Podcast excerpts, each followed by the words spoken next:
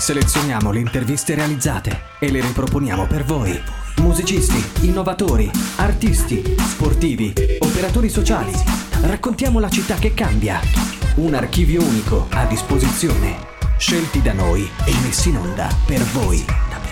Unica Radio. B-Podcast. Ci troviamo al ghetto di Cagliari in occasione del Festival Pazzi Idea e su Unica Radio oggi parliamo con Leo Ortolani. Ciao a tutti, grazie per l'accoglienza a Cagliari. In apertura ti chiedo eh, di raccontarci come è nato l'interesse per i tarocchi o se è sempre stato un tema che avresti voluto approfondire. Ricordiamo che i tarocchi è, è il tuo ultimo libro pubblicato per Feltrinelli nel 2023. Ma eh, direi che i tarocchi sono una sorta di, di, di, di tappa quasi fondamentale per chi disegna, per cui ho visto tanti amici e colleghi averli già fatti negli anni passati, insomma, anche grandi maestri, insomma, e io in maniera molto umile ho deciso anch'io di, di fare questo passaggio perché eh, soprattutto ho eh, già collaborato con questa artista di nome Sara D'Imporzano, con cui avevo fatto già un progetto l'anno scorso intitolato Musa, 25 immagini da me disegnate da lei colorate. È venuto talmente bene che mi scervellavo a cercare qualche progetto con cui poter collaborare ancora insieme a Sara e devo dire la verità che facendo già le immagini dell'anno scorso qualcuno le commentava in rete dicendo questo potrebbe essere un tarocco delle stelle, questo andrebbe benissimo come tarocco della luna, eccetera. A quel punto lì me lo dico una volta, me lo dico due, me lo dico tre, insomma, anche un geologo lo capisce, insomma, che deve fare i tarocchi, per certo. cui, e quindi ho chiesto a Sara di, di, accompagnarmi ancora una volta in questa avventura abbastanza impegnativa, perché sono 78 immagini, mentre quelle precedenti del libro Musa erano 25, già lì, diciamo così, era stata una bella cavalcata perché avevo sorpreso un po' Sara all'ultimo, perché subito doveva colorarmi solo la copertina e magari un altro e poi alla fine com- visto come era venuto il risultato che era spettacolare ho detto guarda colorami di tutto. In questo caso invece era più preparata quindi insomma era già più, più, più sul pezzo anche se comunque ha lavorato circa 8 mesi quasi 8-9 mesi per cui eh, la colorazione che è una colorazione da artista e che è quella che rende belle le carte lei direbbe no, sono i tuoi disegni, che... no, non è vero, Sara, stai zitta, sono i tuoi colori che li rendono eh, meravigliosi, proprio un'opera diversa da quella che è intenzionalmente eh, l'opera semplice in bianco e nero, infatti non è semplicemente un mazzo di tarocchi, è stata fatta una confezione, questo cofanetto eh, bellissimo, enorme, in cui sì. non solo trovate il mazzo di 78 carte, ma trovate anche un libro dove vengono messi sia il disegno in bianco e nero che il disegno a colore, ovviamente più in grande, con la spiegazione della carta, in maniera da vedere eh, meglio anche il, il risultato di queste, due, di, di queste due persone che si incontrano, insomma, un disegnatore e un artista. Ecco. E nasce una buona collaborazione. È una buona collaborazione, mi diceva Ruggero Loi, tra l'altro, che eh, il fatto di unire il maschile e il femminile è un'altra grandissima tematica anche del, del tarocco, per cui è proprio quasi, non so, come se si sviluppassero delle energie che poi io come geologo non, non conosco, quindi mi, mi attengo a quello che dice Ruggero. Eh, da dove nasce l'ispirazione per questo progetto? Ma guarda, eh, l'ispirazione intanto, a parte appunto aver già collaborato con Sara e quindi voler fare qualcosa insieme a lei, eh, nasce, se vuoi, ancora più da lontano nel cercare di, di superare sempre delle, dei, dei, così, come dei, dei, traguardi che ti poni anche a livello da, di, di, artista, anche perché eh, riuscire a disegnare la figura umana, i cavalli, qua sono presenti un sacco di cavalli, maledette bestiacce, che, che se sbagli una zampa non si muovono, insomma, sono delle creature infide. E noi a Parma mangiamo il cavallo, quindi lo dico anche per i cavalli che sono in ascolto, di stare molto attenti. E nasce proprio dal desiderio così di superarsi eh, continuamente, insomma, cercare di mettersi a propria, in una, la, di uscire dalla comfort zone. Nel senso, esatto. se io dovessi fare dei tarocchi fumettosi non avrei nessun problema, sarebbero soliti tarocchi fumettosi. Però in questo caso cercare veramente di creare drappeggi, di creare una postura anatomicamente corretta, de, delle figure dei tarocchi, insomma è una sfida non indifferente. Mi rendo conto di avere sempre comunque tanti limiti, però piano piano insomma stiamo, sto cercando di sciogliermi. Magari tra altri vent'anni riuscirò a disegnare bene. Ehm, che differenza c'è tra la scrittura di un romanzo e la scrittura appunto di un fumetto? dal punto di vista dell'approccio? Allora, se tu per fumetto intendi eh, una serie, cioè tipo sì. Ratman, sì. allora ti direi che la differenza tra lo scrivere una serie e lo scrivere un, un romanzo a fumetti come Cinzia sta nel fatto che eh, in una serie tu hai comunque delle, delle pagine eh, contate, che sono quelle della rivista che ti mette a disposizione l'editore sì, qua stanno urlando, ma perché c'è uno spettacolo a fianco che mi rende facilissimo stare sul pezzo. No, sto scherzando. Eh, quindi tu hai comunque eh, a disposizione soltanto quelle pagine e devi starci dentro. Quindi eh, anche la scrittura diventa per forza più sintetica, non ti puoi lasciare andare a dei virtuosismi anche grafici come invece puoi farlo in un, in un romanzo a fumetti. Un romanzo a fumetti non hai nessun limite di pagine, cioè il limite te lo dai tu quando la storia è finita. Quindi per scrivere bene una storia eh, ti allarghi dove vuoi e quanto vuoi.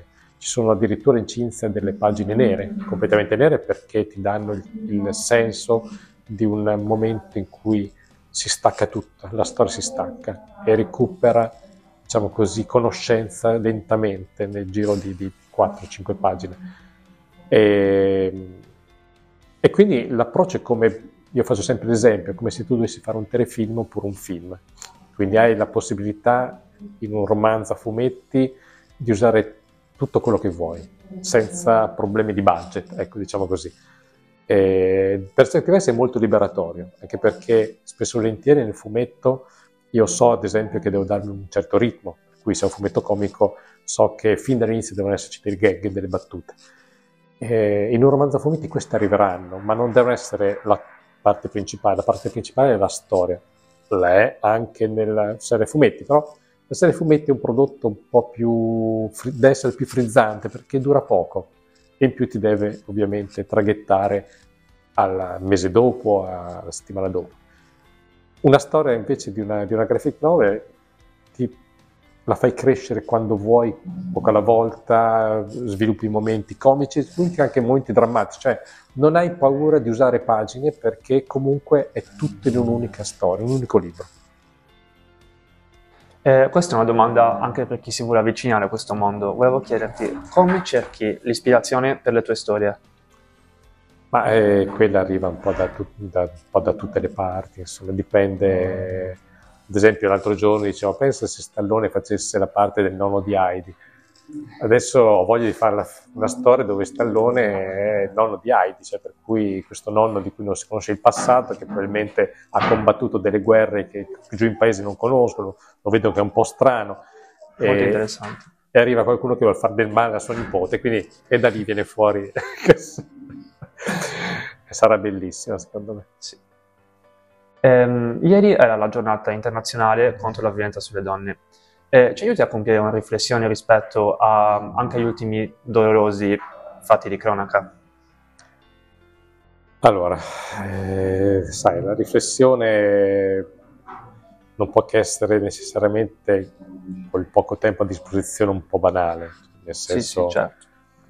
che eh, allora io io faccio sempre di solito un passo avanti, anche se qua è doveroso fare un passo indietro, nel senso che io parlo, non parlo più ormai di uomini, donne, parlo di persone e quindi eh, io direi che il rispetto per una persona debba esserci sempre incondizionatamente eh, rispetto al sesso o alla sessualità della persona.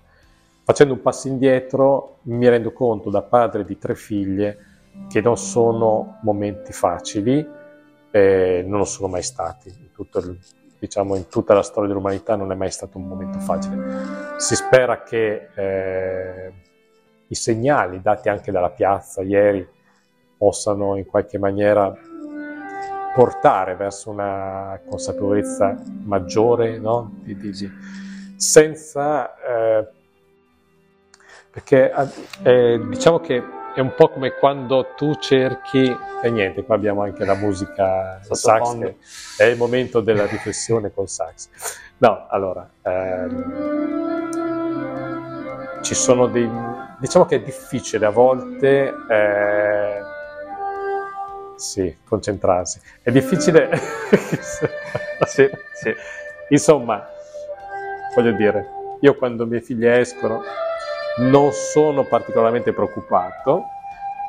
Certo che quando escono per andare in discoteca un briciolo di preoccupazione conoscendo il, mosco, il mondo maschile ce l'ho, eh, però so che conoscono, hanno amici maschi degni di questo nome eh, con cui poi si incontra in discoteca e quindi sono tranquillo perché so che esiste anche una parte buona, una parte sana del, del, diciamo così, del, del mondo maschile, non c'è soltanto una parte.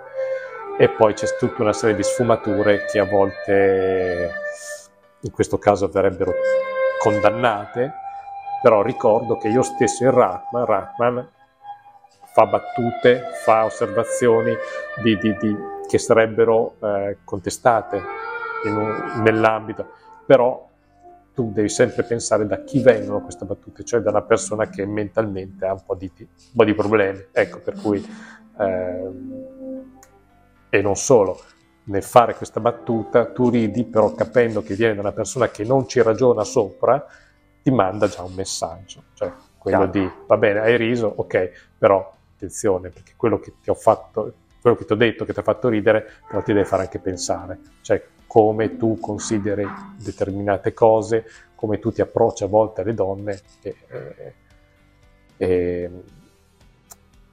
e, ripeto, non è facile perché a volte si prende una battuta, se la toglie dal contesto, eh, è ovvio che è una battuta che non va messa, ma se la mette nel contesto assume un significato ben preciso il mestiere, diciamo così, di, di, di, chi scherza sulle cose è sempre un mestiere molto delicato, però eh, lo dice anche Ricky Gervais, attenzione a non indignarvi per una battuta perché dovete indignarvi sul perché faccio questa battuta e qual è il vero obiettivo della battuta. A volte eh, se non ci pensano molto eh, viene, eh, diciamo così, viene travisata questa cosa qua.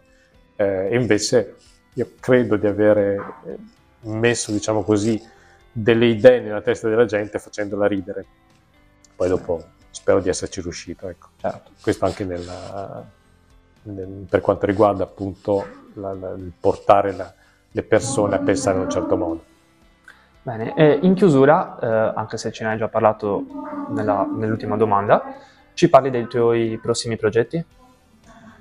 Allora, prossimi progetti... Eh c'è una miniserie che uscirà ad aprile per Panini Comics, in sei numeri, una miniserie mensile, eh, basata su un vecchissimo telefilm degli anni 60 intitolato Agente Speciale. I protagonisti erano John Steed e Emma Peel. In questo caso avremo un agente speciale che sarà affiancato da questa, uh, da questa collega, che sarebbe un collega però in transizione, per cui avremo di nuovo diciamo così, il personaggio che interpreta Ratta insieme al personaggio che interpreta Cinzia insieme.